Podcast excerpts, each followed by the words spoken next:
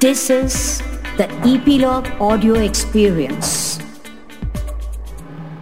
The views, thoughts, and opinions expressed are the host's own and do not represent the views, thoughts, and opinions of Epilogue Media Private Limited. The material and information presented here is for general information purposes and or entertainment purposes only. Listener discretion advised.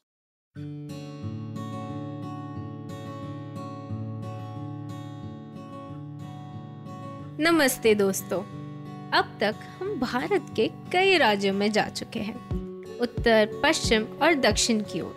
पर आज हम जाएँगे पूर्व की ओर। हमारे देश के eastern peninsular reason के एक स्टेट, ओडिशा में है मेरा घर। महानदी के तट पर स्थित एक किला। इस किले का नाम है बाराबती किला। ये किला कटक के सबसे मशहूर पर्यटक आकर्षणों में से एक है और मैं इस किले का एक पत्थर हूँ। बलियात्रा मैदान के पास स्थित ये किला मिलेनियम सिटी के पश्चिम की ओर है। ये किला 120 एकड़ के क्षेत्र में फैला हुआ है। इसकी संरचना की सुरक्षा के लिए इसमें 20 गज चौड़ी खाई भी है। यह क्षेत्र the archaeological survey of India के द्वारा संरक्षित है। बाराबती का इतिहास कट्टक शहर के इतिहास के साथ जुड़ा हुआ है। कट्टक कट्टका का एंग्लोसाइज्ड वर्जन है, जिसका अर्थ सैन्य छावनी या कैपिटल सिटी ऐसा कहा जाता है कि कटक दो ऐतिहासिक व्यापार मार्गों के चौराहे पर स्थित है, जिसने इस क्षेत्र के इकोनॉमिक इम्पोर्टेंस को बढ़ाया। बारहवीं शताब्दी में राजा अंतवर्मन ने सोमवंशी डायनेस्टी को हरा दिया था। और ईस्टर्न गंगा डायनेस्टी की नींव रखी थी। उन्होंने कटक में अपनी राजधानी स्थापित की। इतिहासकारों का मानना है कि ये ईस्टर्न गंगा के राजा अनंग भीमदेव तृतीय ने थर्टीन सेंचुरी की शुरुआत में बारावती किला बनाया था। ये किला एक politically significant and economically wealthy क्षेत्र में होने के कारण इस राजवंश के शाही केंद्र के रूप में उभरा। परंतु लोक कथा की माने तो किले के ओरिजिन की एक अलग कहानी है। मदल पंजी, जो पूरी के जगन्नाथ मंदिर का इतिहास बताता है। इस किताब के अनुसार बाराबती किले की नींव 989 सीई में रखी गई थी। साथ ही कहा जाता है कि राजा अनंग भीमदेव तृतीय, जो उस समय चौद्वार पर शासन कर रहे थे, एक बार महानदी पार कर बाराबती गाँव में उतरे, जहाँ पर उन्होंने एक बहुत ही अनोखी घटना देखी। एक बगुला या हिरण, जो एक मछली खाने वाला पक्षी है, एक बाज पर हावी हो गया। राजा ने इसे एक शुभ संकेत माना और अपनी राजधानी को कट्टक में शिफ्ट करने का निर्णय लिया। अफसोस है कि बाराबती किला आज अपने गौरवशाली अतीत की एक छाया मात्र बनकर रह गया है। वर्तमान में खड़ी संरचना में एक आर्च प्रवेश द्वार, एक केंद्रीय टिला और एक खाई शामिल है। कंदहार होने के बावजूद इसके रूइंस अभी भी अतीत में एक भव्य परिसर के अस्तित्व की पुष्टि करते हैं। ऐसा कहा जाता है कि बारावती शब्द बारह हती शब्द से आया है, जिसमें बारह का अर्थ ट्वेल्व है और हती, भूमि मापने की एक लोकल मेज़रमेंट है। बारह हती या ट्वेल्व हती, लगभग 102 एकड़ का क्षेत्र है। The plan of the structure is square in shape इस किले की दीवारों की चारों ओर की खाई पत्थर से कवर की गई है और कुछ स्थानों पर ये लगभग 20 मीटर चौड़ी भी है। इस खाई को गदा खाई के नाम से भी जाना जाता है। एएसआई के नेतृत्व में 1989 में इस स्थल पर खुदाई शुरू की गई थी।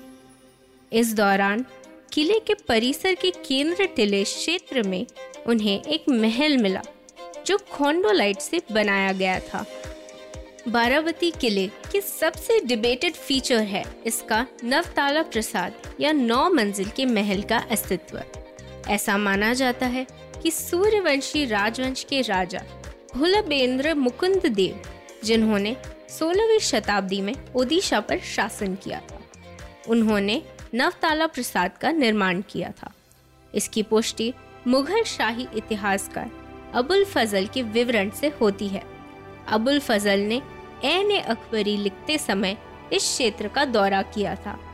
उनके विवरण के अनुसार किले की निचली मंजिलें सैनिकों और नौकरों के लिए बनी थी और ऊपरी मंजिलों में शाही परिवार और नोबिलिटी रहते थे।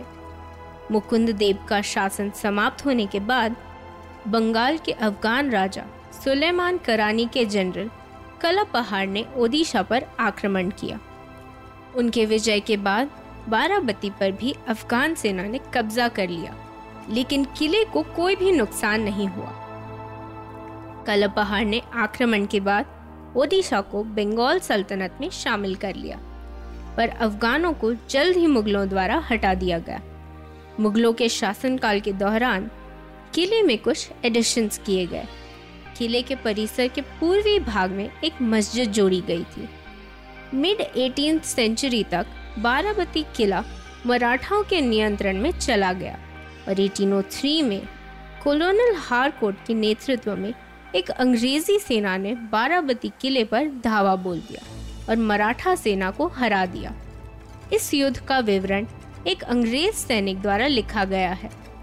वह उसे बाराबती किले को ऊँची प्राचीरों, कई मीनारों और गहरी खाई वाली एक दुर्जय संरचना के रूप में वर्णित करता है। ब्रिटिश कब्जे के बाद मेरे इस किले को पॉलिटिकल प्रिजनर्स की जेल में बदल दिया गया था, जैसे कि कुजंगा के राजा और सुरगर्ज के राजा को उनके परिवार के सदस्यों के साथ इस किले में सख्त कारवास में रखा गया था। किला जल्द ही अनुपयोगी हो गया और वैंडलिज्म एंड निग्लेक्ट के युग के मार्ग पर चला गया।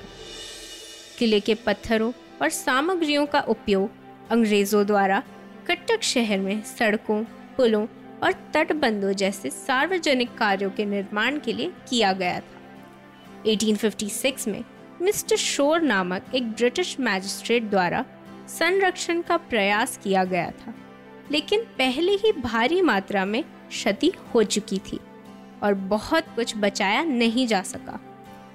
पर समय की मार मेरे इस किले की महिमा को कम नहीं कर पाई।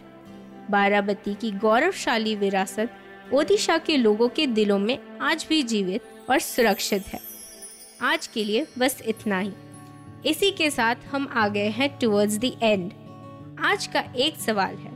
बाराबती किले पर तीन युद्ध लड़े गए थे। क्या आप बता सकते हैं उन सभी युद्धों का नाम क्या था? जानिए और शेयर कीजिए हमसे जवाब on our social media handle at the rate epilogue kids पर और सब्सक्राइब करें फोर्टिफाइड को on the epilogue media app या अपने प्रेफर्ड ऑडियो स्ट्रीमिंग प्लेटफॉर्म्स पर। अलविदा। Now we conclude and move to the final segment of our episode जहाँ हम पूछते हैं आपसे एक सवाल। आज का सवाल है, बेटवा नदी के प्रदूषण के कारण ओरछा किले को खतरा है। इसे बचाने के लिए क्या किया जा रहा है? बताइए हमें through our social media handle at the rate epilogue kids and subscribe करें फोर्टिफाइड को on the epilogue media app या अपने प्रेफर्ड ऑडियो स्ट्रीमिंग प्लेटफॉर्म्स पर। अलविदा।